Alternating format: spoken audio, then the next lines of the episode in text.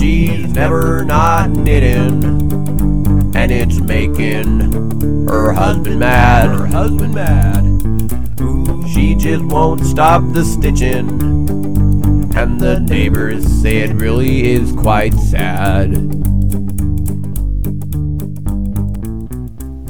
Hi, this is Alana, and you're listening to the Never Not Knitting podcast. Welcome to episode four. I'm so excited to be recording because I've had a great couple of weeks. Thank you so much to everyone who left really kind comments on the blog and everyone who sent me Ravelry messages. It was so nice to hear from everyone. And thank you, thank you, thank you to those who sent me stories to share on future podcasts. I'm so excited about that. Also, I've had a great couple of weeks because I was able to score an interview with a knitwear designer, which I will be sharing later on in the podcast. But first, I'd like to give you an update about my knitting. As I had previously mentioned in episode three, I did participate in the Ravellympics and won.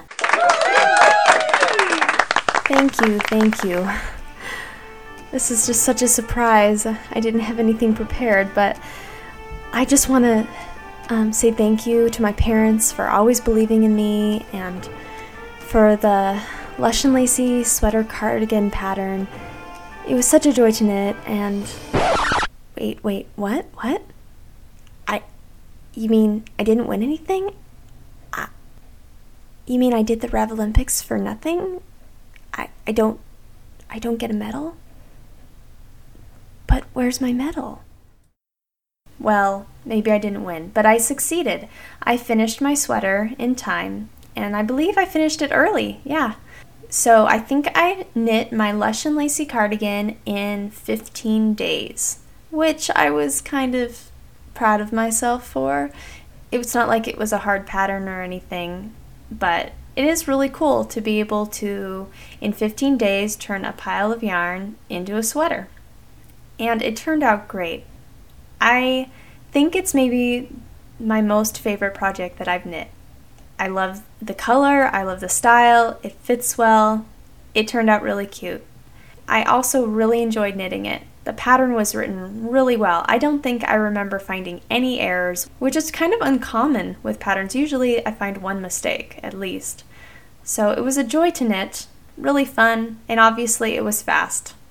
So after the cardigan, it was my intention to begin my Winter Wonderland coat. But that hasn't quite worked out. You see, I had an error in judgment about the yarn that I chose. I think in episode two I went on a rant about how much I love Cascade Venezia, and it's just a beautiful yarn.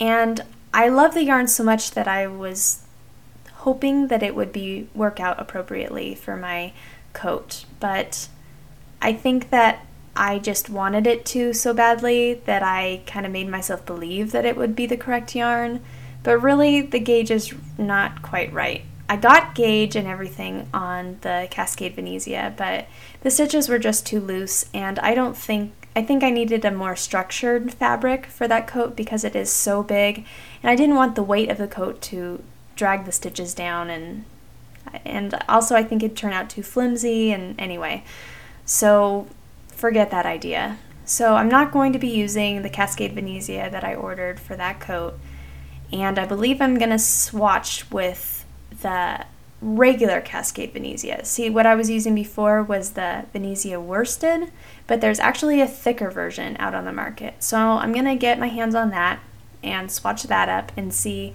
if I get a better fabric with that. So because I wasn't able to start on my Winter Wonderland coat, I took a look at the projects that I had on the needles, which I wasn't too excited about.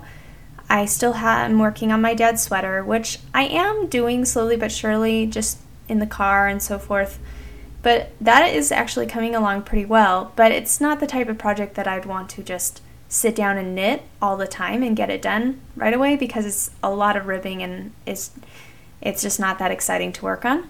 So I didn't really want to work on that, and then those evening stockings were kind of bumming me out because they were too short, so I didn't want to pick those up. So I just was itching to start something new, About a month ago now, a customer had come into the store during the time that I was knitting these dolls for my daughter, and you can find these dolls on my blog. They're the Knitted Babes pattern out of the book by Claire Garland, and they're these really cute dolls that have long, spindly arms and legs and felt faces. And I was making these dolls, and a customer came in, and she fell in love with the dolls and bought another book by Claire Garland that we have at the shop called Dream Toys. And so about a week and a half later, she comes back in the shop, and she had knitted up some dolls for her granddaughter, and she had also made this adorable horse out of that book. I saw that horse and immediately fell in love. I thought to myself, my daughter has to have this horse. My daughter, she needs this horse. In fact, I have to make her this horse right now. So I bought the yarn, and I was really excited, but I knew I couldn't start it right away, so I put it in a bag next to the couch, and ever since then, that horse has just been calling to me. It was just begging to be knit. So I knew that that was my next project that I wanted to get out of the way. And I knit that horse pretty quickly, in just a few days, and not really by choice. You see, I made the mistake of telling my two-year-old daughter that I was knitting her a horse the night after I started it, so I only had a few inches done, and then I told her that I was making her this horse, and I showed her the picture, and as any mother knows, you never, ever, ever do that. It's like telling a toddler that you're going to go to the park and get an ice cream cone tomorrow. It does not work out. So my daughter was just constantly badgering me about this horse. Mommy, Mommy, are you making my horse? Mommy, where's my horse?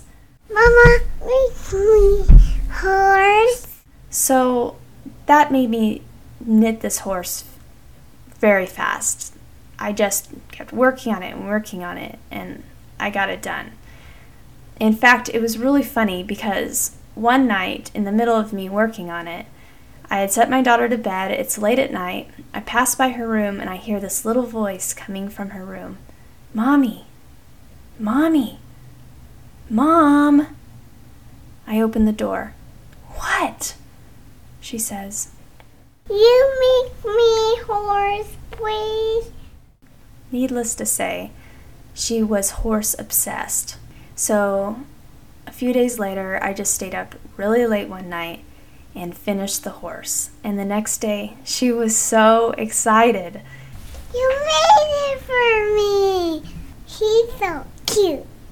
Thank you, thank you, thank you. You made her horse a yarn. I like it. It was so worth it. It's so nice to be able to knit something for someone who's so excited to receive it as a gift. And the horse is too cute. It has these big knobby knees and this long mohair mane. It's really adorable. I'm posting pictures on my blog, so be sure to go check it out. It has so much character. It's a, such a cute pattern. And that pattern is out of the book Dream Toys, which I'll be putting a link to in the show notes. So I guess I've actually finished two projects since I last spoke with you, a sweater and the horse, and since I can't start the Winter Wonderland coat right away because I'm still waiting to get the yarn to swatch with, I think I'm going to quickly make the scarf out of my new book I just got, Closely Knit by Hannah Fettig. It's this really cute scarf. It's called the Lace-Tipped Striped Scarf. And it's a really cute striped pattern made out of a D K weight yarn and Rowan Kidsilk Haze, striped every two rows, and which produces a really pretty effect. And then it has a little lace pattern at the bottom of the scarf. And I really like it, so I think I'm going to be knitting that up next. In fact, I might start that tonight, and we'll hopefully be posting pictures soon. So last episode, I had announced a drawing. I had mentioned that whoever left a comment under the show notes for episode three on my blog telling me their first sweater story would be entered to win either the new issue of Vogue or Interweave. The winner got to choose which magazine they'd like to receive. Well, I got a lot of participation, and it was so fun to read through your comments. And now I'd like to announce the winner of the drawing. I entered all the comments into the random number generator, and the winner is, drumroll please, Beverly. And you wanted the Vogue magazine, so I will be sending that on over to you. Unfortunately, I don't have your email address, or I don't know your Ravelry I D, so if you could please email me at nevernotknitting at gmail dot com, and we can get in touch and I'll get this magazine sent out to you. Congratulations! Now, I had also mentioned in episode three that the remaining magazine that wasn't selected by the winner, in this case Interweave, would be awarded to the listener who left me the most interesting comment. Now, I've been agonizing over this. All the comments are interesting, and these stories are so funny. I couldn't just choose one, and I felt terrible about choosing one over another because they were all very good, and I appreciated them all very much. So I decided to not choose, and I entered all the comments that told me a story into the random number generator again. And the listener that won is Mittenwolf. Thank you very much. Your story was great. Congratulations. I'll be in touch. I will send you either the Interweave magazine, or if you already have it, I'll be happy to send you a copy of my newest sock pattern. I loved everybody's stories so much that I'd really like to share them with you on the podcast. So here goes. So Bean's sweater story is, I have not knit a sweater for me. The only sweater I've knit was for a baby, and that does not count. I am new to knitting. The sweater I made was a baby pinwheel sweater for my soon-to-be niece. Now, I had never knit a sweater, done a yarn over, changed colors, or knit on D P Ns. I had never knit a sleeve or had to cast off a part and join a sleeve. I am new at this. Do you think I would choose a pattern on straight needles or a simple stockinette sweater? No, I like a challenge. I ripped it out four times. I would forget a yarn over or put it in at the wrong place.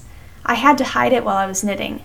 I see my sister daily, and I knit when I'm at my mom's house. It was very hard. I don't have anyone to help. I'm the only knitter I know that does not just knit scarves. I made it. It is nice and I like the results, but I hate the feel. The yarn I used is a bit scratchy. Well, when it was made into a garment, it changed into a scratchy sweater. I have pictures of it on my blog, and it fits both my then six-month-old and four-year-old. I may re-knit it, as I found out she suddenly does not like hand-knit things as they fall apart when washed. So not true. Jennifer's story is, I learned to knit by knitting a sweater for myself. Crazy, I know. I was taught by a yarn store in San Francisco, and I think they wanted to sell me and the other students in their beginning class as much yarn as they could. So we all knit sweaters for ourselves. This was in the early nineteen nineties, and I didn't know this wasn't normal. I chose a basket weave turtleneck and some expensively soft brown. You can see pictures at my Ravelry page. The sweater came out fine, especially considering it was my first ever project, and I have no fear of knitting anything as a result. Omly says, my first baby sweater was a gift for my stepbrother's baby. Yes, I knew the mother was a gap baby sort of person, but this baby was family, and every family baby, and since then many friends' babies, deserve something handmade. Knowing the recipient, though, I did make sure that the yarn was washable. Since I didn't want to be responsible for dressing him in something flammable, I sprung for a superwash wool at my local yarn shop. It wasn't the cheapest option, but I wanted it to be something that might actually be used. Did I mention how much of a beginner I was? I think that this was only my second or third project, so I didn't notice anything amiss at first when I went through all the yarn called for for the smallest size, and then had to go purchase another skein not once, but two more times. I finished it and compared it with the picture on the pattern. I had to admit it looked a little squat, and the knit purl pattern didn't stand out quite as much as I had expected. It was a bit dense, sort of like tiny baby bulletproof armor. It turns out that I had twisted every knit stitch in the garment, though I didn't know that until later. Needless to say, the mom was not impressed and quickly shoved it back in the bag at the baby shower without even showing it. But what about my first full-size sweater? Never afraid to jump in with both feet, it was Rogue, which I additionally challenged myself to accomplish in a month. I did it too, and it's still one of my favorite sweaters. Kate's sweater story is, I learned to knit when I was five years old. My older cousin taught me. I was very good at making blankets for Barbie dolls. My first sweater was knitted many years later when I was eighteen, and it was a fisherman knit. It came out huge, can you say gauge? And I took in the excess yardage on my sewing machine. It was acrylic yarn and I still have it, though I cannot fit into it, sigh. It was worn a lot, but it still looks great. No errors in the knitting, just gauge incompetence. Fairy Circles' first sweater story is, let's see, my first sweater was about four years ago, maybe. It was when I first learned to knit. I knew the knit stitch and the purl stitch and how to increase and decrease, so how hard could it be? Really, that is what I thought. I mean, I had made scarves and several washcloths. I could do this. So I found a pattern that I liked, a simple cardigan. But did I read the directions first? Nope. Just how much yarn I would need, and off I went. I didn't even look at the picture that well, because if I had, I would have noticed that was it was a three-quarter length sleeve and stopped right at the waist. Not the best look for a fluffy girl as myself, so I knit away happily, thinking to myself, self, this is a piece of cake. Yeah, I know, and everyone said this would be so hard. Sheesh, what pansies they all are. As I got to where I'm supposed to start the arm shaping and noticed that it looked a little bit too short for my taste, did I stop? Nope, not me. I know best. After all, I know how to do the knit stitch, the purl stitch, well, you get what I mean. So on I went. I made the back and the two fronts and started on the sleeves. This is where I finally noticed the sleeves were three-quarter length sleeves. But you don't like three-quarter length sleeves, said self to self. I know, I know. I'll just make them longer. I mean, how hard can it be? Just a few more rows, and there, you have it. The sleeves came out too big for the armhole openings, but that didn't stop me either. I made them fit, so they have some puckers. They just look like slightly puffed sleeves. I did the button band and the buttonhole band and finished. Horrible. Hate it. Never worn it. Never put buttons on it. It just sits in my drawer as a reminder to self to read the patterns first before starting. And does self listen to self? Nope. Made another sweater, but that's another story. Knitenwolf says, did a baby sweater first. It turned out so narrow, it looked like it was for an anorexic baby with monkey arms. Not to be daunted by that experience, I chose to knit a sweater for me. It's made in an ugly mustard yellow. Have no idea what possessed me to use this color because it resembles barf, but I got all the parts knit, went to seam it, and one side was longer than the other. I forgot to change back to the smaller needles after the shaping area. Rip it, rip it, redid it, and then the seaming. I hate seaming. I cried and cried over this, took it to the lady who taught me to knit. She knits so fast, it's like watching lightning strike. Finally, it got finished. I entered it in our fair and won first prize, but I've never worn it. I can't stand to even look at it. It's in a box tucked away with its blue ribbon. Odd Knit's sweater story is, as for my first sweater, it was the Barrucco pattern, a very basic sleeveless crew neck. My class had a great teacher who made us swatch right from the start, so the sweater fit nicely once it was done. So far, so good. Being made out of Barrucco Zodiac yarn though, it had a lot of vibrant colors and some shine to it. I felt like it was kind of silly looking. I wore it proudly around the house, but was too self-conscious to wear it in public. So guess what I was wearing when I fell down in our house and broke my foot? Yes, the silly sweater. Here I was, writhing in pain from the broken bones, and I made my husband take my sweater off me and put on something else. All I could think of was, if that doctor sees me in this goofy sweater, he's not going to take me seriously. I haven't worn it since. Thank you to everyone who shared your story. They were so entertaining, and I really enjoyed reading them. I really appreciate your participation in the podcast.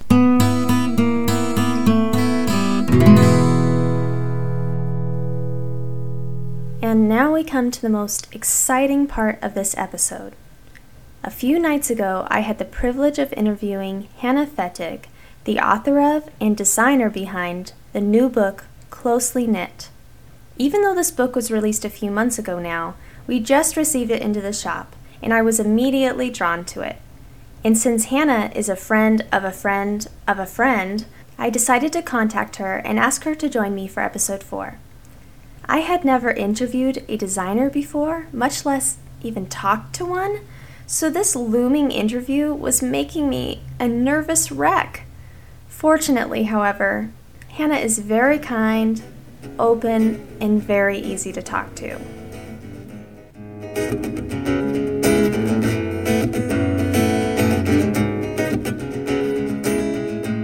Thank you so much, Hannah, for being part of the podcast. Um, I love your new book, Closely Knit, and I'm just so excited to talk about it with you. Thank you. I'm so excited to be on your podcast. Thanks. Well, let's just start at the beginning. Do you mind telling the listeners how you even began? Like, how did you learn how to knit?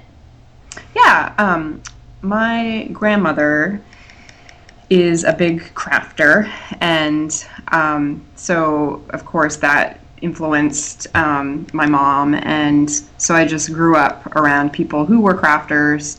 And um, my grandmother classifies things two ways. She says things are either terrible or wonderful, and knitting fell under the wonderful category. And um, so she just influenced me in a positive way about knitting, and of course taught me how to knit. And then um, it wasn't really though until like. And how um, old were you when she taught you? Sorry. Uh. I don't even remember, I don't remember the specific time when it happened, mm-hmm. but probably like ten or something. Oh, wow. And then I always just kind of knew how to do it, but I didn't really ever do anything with it until I was in my early twenties. I just started puttering with it again. Mm-hmm. And then um, I, I really took off when I started working for my local yarn shop. Um, it's kind of like I discovered all the things you could do with knitting I didn't even realize, because my grandmother always just makes like square-shaped sweaters. Oh. And... Uh, So that's when I really kind of took off with knitting, and that was within the last five years. Oh, neat. Yeah. Wow. That's, so you've learned a long time ago, but you've only been really knitting for about five years? Yeah, I would definitely say that's true. Oh, my goodness. Okay. So, Hannah, how did you go about getting this book published? I never pictured that I would, would write a knitting book. Um, the way that it happened is that there is a yarn mill that started here in Portland called the Fiber Company, and um, Daphne and Ian asked me to go to T N N A um, in two thousand six, um, January of two thousand six, to help them in their booth, kind of last minute.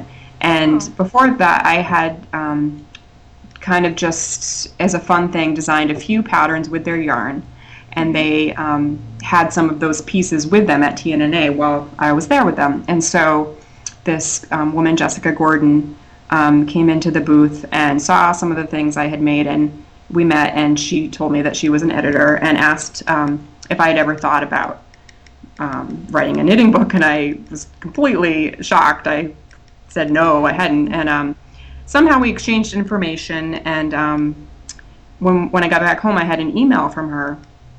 And it's kind of funny because I actually didn't write her back, because I just thought, like, she doesn't even know, like, who she's talking to. Like, I totally am not qualified to do something like that. Uh-huh. And then, like, a month later, she wrote me again. And something about that email um, made me reply. And we just ended up having this exchange and really hit it off. And she pitched me the idea of the book that ended up being Closely Knit. That was um, the concept was her idea.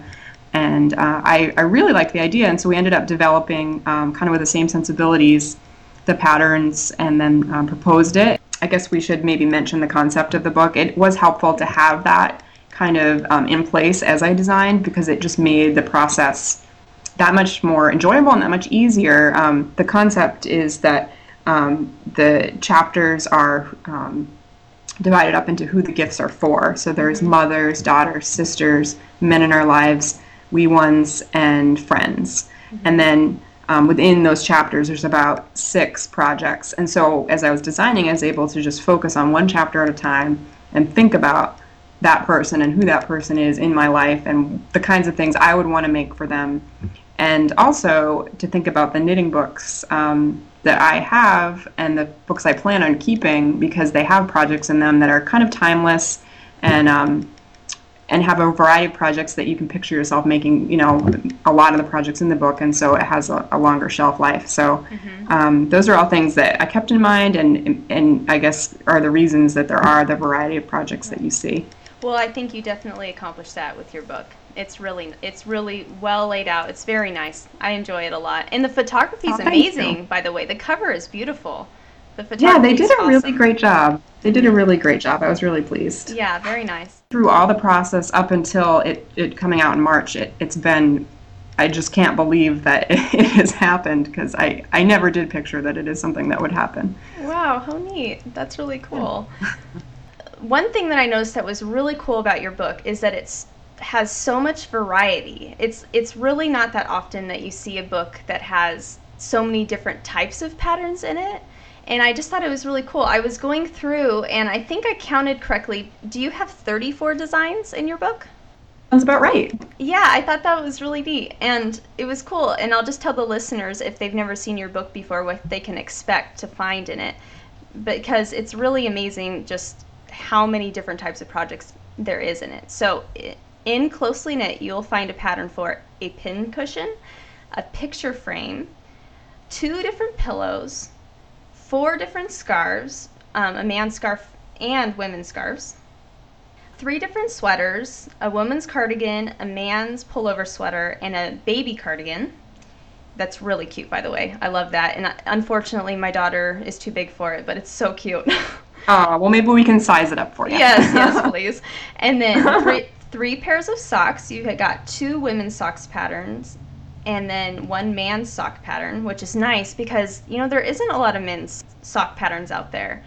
My, yeah, people have said that, and since it's come out, have mentioned how they're appreciative of that pattern, so I'm glad. Yeah, definitely. And then I counted, I hope I'm counting these right, but I counted five different hats, um, a baby hat, uh, women's hats, and some men's hats. And yeah. then one really cute stuffed bear, one top, the one that I really like out of the alpaca, a wall yeah. hanging, which you don't see every day, two different blankets, one skirt pattern, knitted juggling balls. I haven't seen that before, but those are so cute. Okay, two vests. One is the kangaroo vest, and then um, an adult, a man's vest, and then mm-hmm. two pairs of, of mittens, one baby and then one adult, baby pants. So cute. A heart pin. And is that heart pin available, that pattern available on your blog too, Hannah? It is. It's available for free download. Um, F N W and I um, decided together to make that available um, to the public if they just wanted to uh, download that and enjoy knitting that up. So that is available on my blog. Yeah, really cute. Looks like, I think you said what, in less than an hour you can make it? Yeah, not even. I mean, half an hour, really. Yeah, really cute. I was thinking that would be really cute, maybe to put on like a handmade card or something, just like oh, a little yeah, that's a great accent. Idea. Uh, so yeah. I'm planning on making that too. And then you've got a well. really cool purse and also a bath mat. I mean, where do you? You never find all these things in one book. That's so awesome. Well, it's so fun to hear you list them off like that, because I'm like, wow, that does sound really good. Yeah, it's a lot. That's a lot of patterns, and they're just, there's so many. I mean, you never find a book that has, like, a bath mat yeah. and a stuffed bear and a sweater. Right. Like, that's that's yeah. crazy. That's awesome. Well, how long did it take you to design all of these patterns? It seems like that's such a long process. How did how long did it take? It is a long process, um, and yet in some ways it almost seems not long enough when you're getting down to the end. Um, we started officially in August of two thousand six when I signed the contract, and um, the most of the pieces were in mind at that point, but they needed to be designed and made up, of course. And so I had about a year to do that, and then to get the, the pieces in and, and the manuscript. Um, And so, and then beyond that, there was a waiting period, and then in March, it came out March of this year. So did you have to put yourself on a schedule, or did you, did you just, I would be afraid that I would procrastinate and then wait. Yeah, I definitely did. I'm a big procrastinator anyway, and I just didn't know the process yet uh-huh. of how the whole thing flows. And um, so I honestly didn't budget my time very well, but I know about myself that I actually do work really well under pressure, so mm. I do feel like some of my best pieces actually came out of the last month because I was so like... Because you had to do it. yeah, I was so in the zone and um, whatever. But yeah, it was it was definitely kind of crazy there towards the end. Yeah, I bet, I bet. Well, how many items in the book did you knit, and how many were knit by other people, or did you knit them all yourself? Uh, this for this book, I did end up um, farming out some of the knitting. Um, and I guess I would say that for future books, I, I would budget my time better and try to not do that, only because, um, you know, you give something away when you do that, because a lot of the designing does happen when it's in your hands. Right. Um, but I did find myself designing a, a few of the basic pieces or some of the scarves. I did farm out the knitting um, to members of my aunt's um, knitting guild, the Harvard, um, uh, Harvard Massachusetts Knitting Guild. Super oh. sweet people, and they were so nice to do that. Um, and some yeah. of the socks, too. Um, mm-hmm. Some great ladies that helped me out with that. But and so that was probably about ten of the projects, but the rest I did knit myself. And um, and necessarily so, because, you know, I ended up doing a lot of knitting and ripping and so right. on, as we all do. I could see that. How, yeah. how funny. What would you say is the hardest thing about designing, uh, designing for the book and designing in general? Yeah, uh, I would say two things. Um, first of all, uh, you know, sometimes, you know, we talk about budgeting our time. You could budget your time, but sometimes you're just not feeling it. Yes. And then yet you feel your, the pressure um, to come up with an idea, and, and sometimes it's just not coming. So that can be kind of frustrating sometimes. Right. Um, and then the second thing is just the fact that the process takes so long mm-hmm. that you can have a design in mind and be so psyched about a certain outcome and, and knit it out uh, to a certain point, and then realize it's not working and have to rip it out and go back. And it, you know, if it was sewing, it would be so much faster to get to that point and realize, oh, this is actually isn't going to work. But right. and we all know with knitting, the process is just is longer. So um, that that can be challenging. I guess the time involved sometimes can can be challenging. Yeah, definitely. Did, were there some designs that you thought you were going to have for the book but that didn't end up making it in there? Yes, there definitely were, and um, I, I, several of them ended up being projects that required a lot of knitting and projects that I had farmed the knitting out. Oh, and no. uh, and of course both to people I was related to, and um, oh. I had to have the lovely conversation of saying thank you so much for knitting that thing. But by I, the way, it's not going to be in the I, book. I totally hate it, and we're not going to include it in the book. Not because it was their fault; it was totally my fault. Oh. But uh, yes, that did happen, and um, you know, for that to be the only few casualties, that that's pretty good. Um, mm-hmm. There also was. Uh, um, I think there might be photographs. Uh, actually, maybe not. I can't remember if there's photographs of it on my blog or not. But um, my original intention was to make. Um, I did make a, one stuffed animal. I was. I wanted to make two. I um, uh-huh. had designed this kangaroo. Oh, and, how cute! Well, it sounded like such a great idea, and I. I it was. It did not come out well at all. Oh. And so he ended up uh, being beheaded and thrown to the side. But I did end up. Um, in the, in the last, because that was in that last month, and I was kind of panicking because I was like, this little guy is just not going to work out. And uh-huh. um, I ended up doing the kangaroo vest, which is in the book, and that ended up right. being one of my favorite pieces. So oh, neat. I just had to think two-dimensionally instead of three-dimensionally. Well, that's a perfect segue into the next questions I want to ask you. I know what my favorites are in the book. Um, I just cued the laced, um, what is it, the lace-tipped striped scarf. I, yeah, really like I actually it. noticed that. Yeah, yeah, because we're friends on Ravelry, right?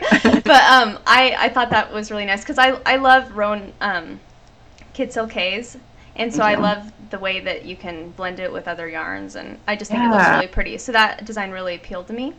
But and I love also the cap-sleeved eyelet top, so I'd really like yeah. to make that. Yeah, um, thanks. But what is so? Is the kangaroo vest? Is that your favorite design in the whole book?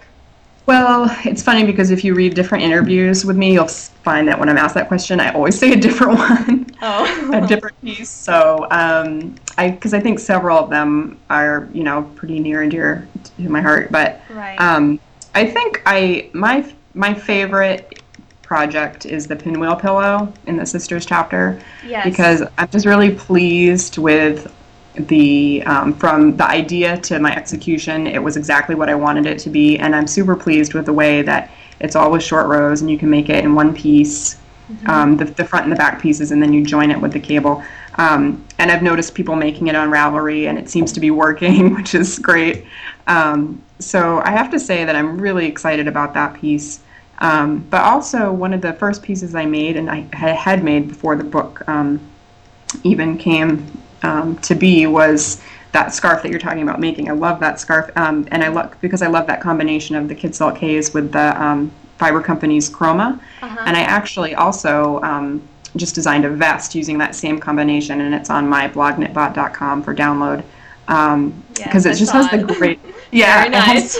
And the best... Um, texture, like the combination of those two yarns, knit um, two rows Kidsilk Haze, two rows of the um, the Chroma, which is a D K weight alpaca blend. Mm-hmm. Um, so yeah, um, I, I really like that scarf, and I'm excited to see how yours comes out. Yeah, I we don't have um, any of the Fiber Company's yarns at the yarn shop that I work at, and yeah. I haven't seen it around in this area, which I'm kind of bummed. It sounds like a, a really pretty yarn. Com- I mean, I always hear good things about that yarn company. Yeah, but it's, it's very special.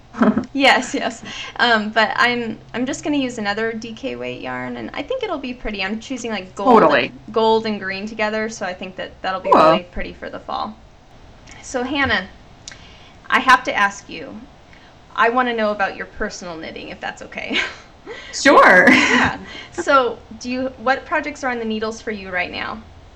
Um, well, as many knitters, I um, did participate in the Ravellympics, uh-huh. and um, I was slightly unsuccessful in that I did not complete my project by closing ceremonies. However, I um, was one sleeve away, and for me that's pretty good because I'm usually pretty scatterbrained and have quite a few projects going at the same time, and I really forced myself to only work on that project, aside from a sewing project, um, mm-hmm. during that time period. So um, for that project, I did the um, gathered pullover um, from the two thousand seven Winter Interweave Knits, uh-huh. and um, I totally love it. It's with um, the Garn Studio Alpaca, mm-hmm. um, which is a D K sport weight alpaca, and um, so yeah, that hopefully is going to be uh, finishing up this week.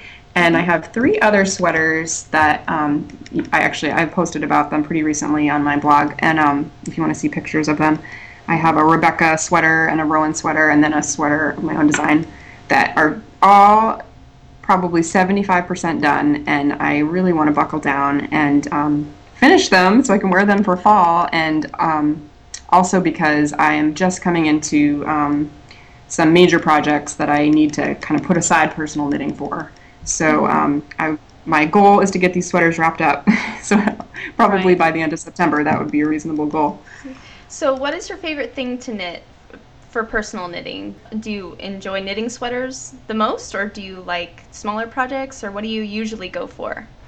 I usually go for big projects, not that you would know it based on how many finished big projects I have, but for some reason there's something about sweaters um, that just really appeals to me, uh-huh. um, but probably appeals to me too much because I just am constantly starting them, starting them, starting them. Uh-huh. Um, and, and they take a while, so it's hard to finish do, them. You do, but that's okay. Um, but I am trying to get myself turned on to doing more accessories because it is exciting to be able to finish a project within a week or so and, and have something to show for it. So I right. did do... Um, a craft fair um, last December here in Portland, Maine, um, and I decided I was going to knit thirty hats to sell. Wow! And um, it was pretty ambitious, uh-huh. and I think I actually only ended up making twenty, but wow, that was really, really good. It was a good exercise for me because I kind of taste, you know, something to show for your time and something that's fun to wear too. Because in the end, I was so had put my heart and soul into those. Um, hats that I charged a lot of money for them because I just felt like I did not want to sell them. So I ended up having a lot of hats on hand, which is kind of fun because now I can just have a lot of hats to wear or yeah. give away. Yeah, definitely. That's really cool. So Hannah, do you have like, uh, you know how some knitters, they just start projects randomly and have like a million projects going and a million unfinished projects. Are you yeah. like that, or do you like schedule, like, do you say like, okay, I'm going to have three works in progress and then I have to finish this before I can start that? How, where do you fit in as a knitter? Well, I definitely am not a scheduled knitter. Uh, I've gotten better since the book because I had to be for the book, but mm-hmm. um, I definitely have a lot of works in progress.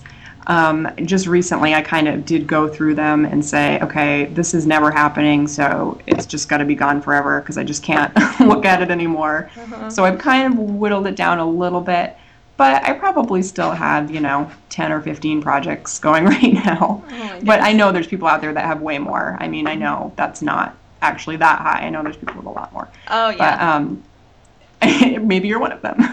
Well, but, um, let's not get into that, okay?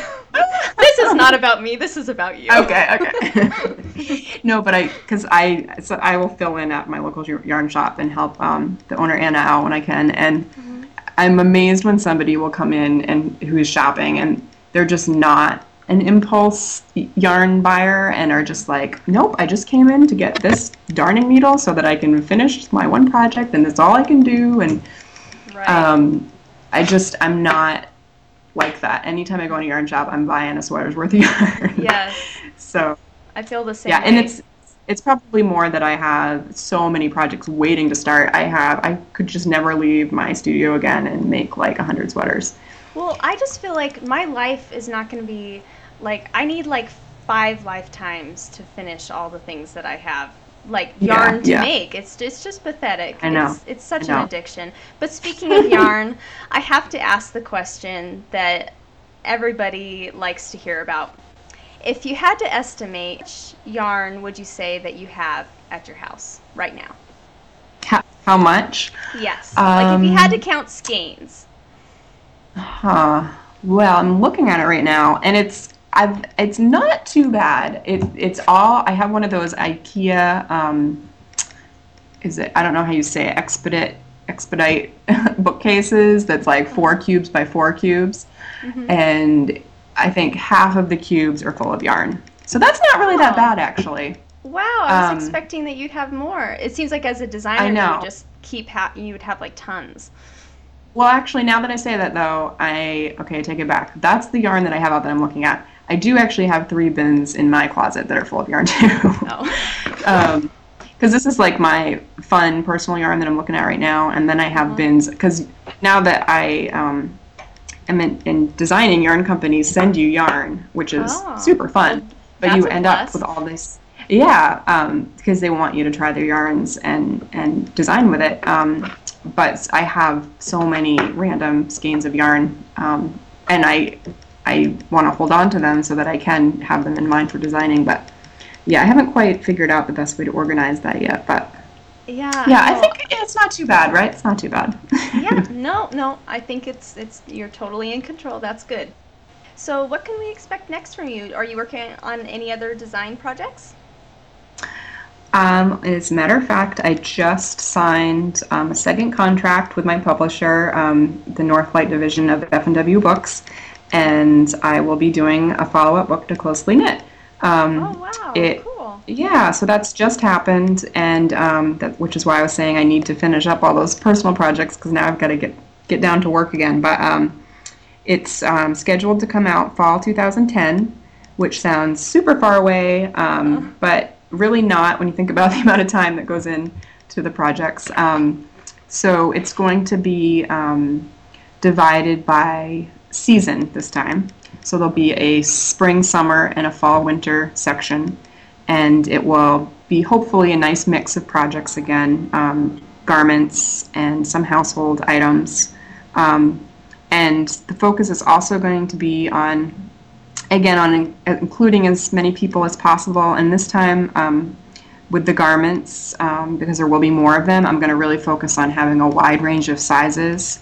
Um, so, in in for the children's um, garments, they'll be sized from hopefully um, infant all the way up until a, a top size, um, but hopefully an, an older size than um, certainly in Closely Knit. But hopefully, you know. Um, ten I'll years old or in that. Whatever size. Definitely. Yeah. Cool. Seems like something that people really like to, to have. And then, of course, women's and men's will be sized appropriately so that it includes everybody. So um, oh, in that way, hopefully it'll be another book that people enjoy keeping around for a long time. Yeah, sounds like it. That's great. Yeah. Well, um, Hannah, how can the podcast listeners, where can they find your book? Um, well, certainly it's available um, by any of the major online booksellers, if that's how you prefer to buy your books, mm-hmm. Amazon, Barnes and Noble, um, mm-hmm. however you like to buy your books online. But I totally encourage people to check in with their local yarn shops if you have one in your area and see um, if they are carrying the book, because many of them are, and um, hopefully that uh, you can support them in that way. Mm-hmm. Okay. And, um, and just to remind our listeners, the book is called Closely Knit. It's handmade gifts for the ones you love. And you're on the web, Hannah. What is your blog address? knitbot dot com. Mm-hmm. And um, from there you can link to uh, the other places I'm online, of course, Ravelry and some other places. So um, you can find me there. Okay. And do you have an email address in case anybody would like to ask you a question? I do. It's uh, hannah fettig at gmail dot com, and I certainly encourage people to get in touch with me with any questions they have about the book, or if they just want to send um, pictures along. Um, I, I love to get that feedback, so please feel free to do that. Okay, well, great. Well, it's been so nice chatting with you, Hannah. I really appreciate you, you doing this. Yeah. Yeah, this is fun. Oh, great. Well, um, I hope to talk to you on Ravelry soon. Sounds good, Alana. Thanks. Okay, thank you. A link to Hannah's book and also her blog will be included in the show notes under episode four. Be sure to go check it out. Hannah also graciously signed a copy of her book that I will be giving away in another drawing to a Never Not Knitting podcast listener. If you'd like to enter to win a signed copy of Closely Knit, please go to my blog at never not knitting dot com and leave a comment under the show notes for episode four. I will enter all the comments into the random number generator and we'll be announcing the winner on the next episode. Also, for all of you that live locally who are interested in Hannah's book, Closely Knit, we are currently organizing a Closely Knit event with Hannah to be held at the shop sometime around September or October. I will announce the date and all the details in a future podcast episode. We also have several copies of Closely Knit coming in stock, so if you live locally, please come by the shop and take a look at this awesome book. And again, just to remind everyone, the show notes for this podcast can be found on my blog, and that's at never not knitting dot com. I'm also over on Ravelry as Never Not Knitting, and if you'd like to email me, you can do so at never not knitting at gmail dot com. Well, I guess that wraps up episode four. Thank you so much for listening, and I hope you join me next time. She won't even do the dishes. The house plants, they're all dead. Yeah, her needles are a-clicking from morning until she goes to bed. She won't take the time to brush her teeth. Let's not even talk about her hair. If it isn't about knitting, she just doesn't really care. She's never not knitting, and it's making her husband mad. Her husband mad. Stop rumming again. She just won't stop the stitching, and the neighbors say it really is quite sad. I don't know about her. She used to be such a sweet girl, but now she doesn't knit. Nobody has clean laundry. No pants, no shirts, no underwear. But they have closets full of sweaters and more socks than they could ever wear. There's yarn in the fridge, in the cupboards, the bathtub and pantry. It's even in the washer and dryer. That's why she can't do any laundry. I need some clothes. She's never not knitting, and it's making her husband mad. Her husband mad. I'm filing for divorce. She just won't stop her stitching. And the neighbors say it's really getting bad. She's taking pictures of socks again. Oh, poor girl. The house is burning up in flames. Call nine one one. Her husband says, get up, let's go. But she can't set down her project. She says, just let me finish up this row. She's never not knitting, and it's making her husband mad. Her husband mad. She just won't stop her stitching, and, well, she's losing all she had.